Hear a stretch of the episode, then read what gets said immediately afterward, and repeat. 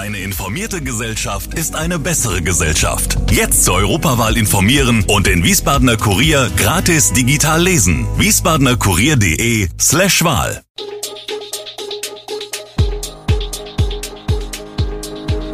Gude, unser morgendliches News Update.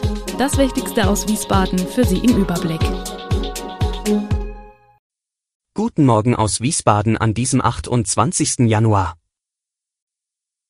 Gesundheitsamt kann Corona-Fälle nicht mehr vollständig melden, Security-Dienst stiehlt Impfpässe im Rheingau und EMA lässt Pille gegen Covid-19 zu. Das und mehr hören Sie heute im Podcast.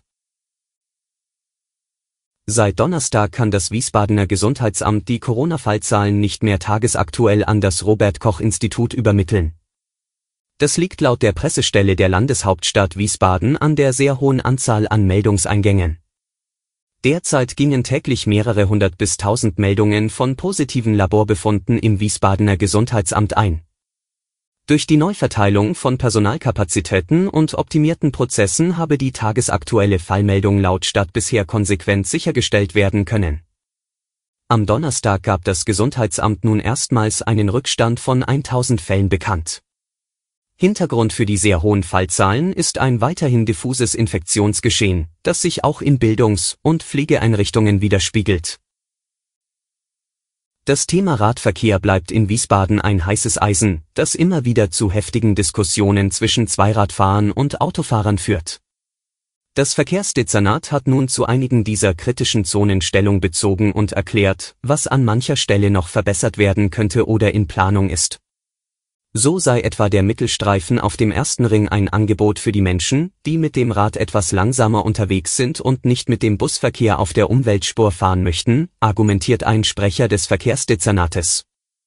Radfahrer hätten selbstverständlich auf freigegebenen Gehwegen besondere Rücksicht auf den Fußverkehr zu nehmen und müssten im Begegnungsfall ihre Geschwindigkeit entsprechend anpassen. Da das Parken auf Radwegen, sowohl von Autos als auch Lieferverkehr, immer wieder zum Problem werde, liefen die Planungen für neue Lieferzonen. Auch die Umgestaltung von Bestandslieferzonen sei dort inbegriffen. Der Fokus liege dabei auf neuen Lieferzonen entlang des ersten Rings. Dazu werden Standorte vor allem in den Stichstraßen des ersten Rings geprüft.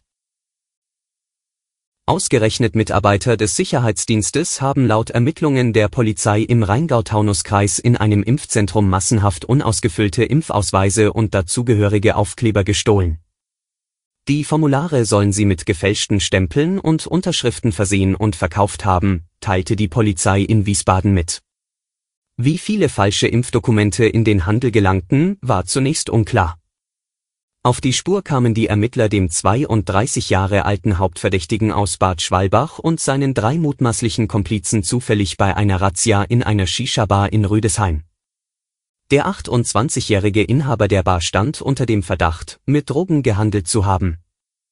Dort fand die Polizei unter dem Tresen mehrere Blankett-Impfausweise samt Impfchargensticker. Es ergab sich der Verdacht, dass in der Bar falsche Impfpässe an zahlungswillige Kunden übergeben wurden, damit diese sich den Corona-Beschränkungen entziehen können. Krankenschwester, ungeimpft, muss wegen Impfpflicht neues Betätigungsfeld suchen. Anzeigen wie diese waren in den vergangenen Tagen bundesweit vermehrt in Lokalzeitungen und Anzeigenblättern aufgetaucht. Die meisten sind wahrscheinlich falsch. Mit den Annoncen wollen Impfgegner offenbar eine Kündigungswelle von Fachkräften aus dem Gesundheitswesen vor der bald in Kraft tretenden einrichtungsbezogenen Impfpflicht suggerieren. Das zeigen Recherchen verschiedener Medien. Ab dem 16. März müssen Beschäftigte in medizinischen und pflegerischen Einrichtungen Impfung oder Genesung vorweisen, sonst drohen Strafen wie Beschäftigungsverbote. Auffallend ist, dass die knapp gehaltenen Gesuche von angeblichen Krankenhaus- und Pflegekräften fast immer mit einer fehlenden Corona-Impfung begründet sind. Hoffnung für alle am Coronavirus Erkrankten bringt nun die Zulassung eines neuen Medikamentes gegen Covid-19. Die EU-Arzneimittelbehörde EMA hat grünes Licht gegeben für die Zulassung des Medikaments Paxlovid gegen Covid-19. Das Mittel des US-Herstellers Pfizer könne bei erwachsenen Patienten eine schwere Erkrankung nach einer Corona-Infektion verhindern, teilte die EMA am Donnerstag in Amsterdam mit. Nach der Zulassung ist Paxlovid das erste Mittel, das Patienten zu Hause oral einnehmen können. Die Covid-Pille gilt als sehr effektiv, gerade bei Menschen mit Vorerkrankungen soll sie das Risiko von sehr schweren Krankheitsverläufen um 89 Prozent senken. Nun muss die EU-Kommission der Zulassung noch zustimmen, das aber gilt als Formsache. Bei der Bewertung der Corona-Lage rückt das RKI künftig die Krankheitslast von Infizierten in den Fokus. Für die aktuelle Lagebewertung stehe nicht die Erfassung aller Infektionen durch SARS-CoV-2, sondern die Entwicklung der Anzahl und Schwere der Erkrankungen im Vordergrund. Das geht aus dem RKI-Wochenbericht vom Donnerstagabend hervor. Konkret weisen die Experten darum seit kurzem im Wochenbericht Schätzungen zu Infizierten mit Covid-19 Symptomen verschiedener Schwere aus.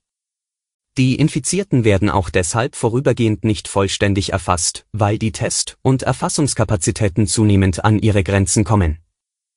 Die Gesundheitsämter meldeten laut RKI am Donnerstag erstmals mehr als 200.000 neue Corona-Fälle an einem Tag. Die 7-Tage-Inzidenz durchbrach die Schwelle von 1000.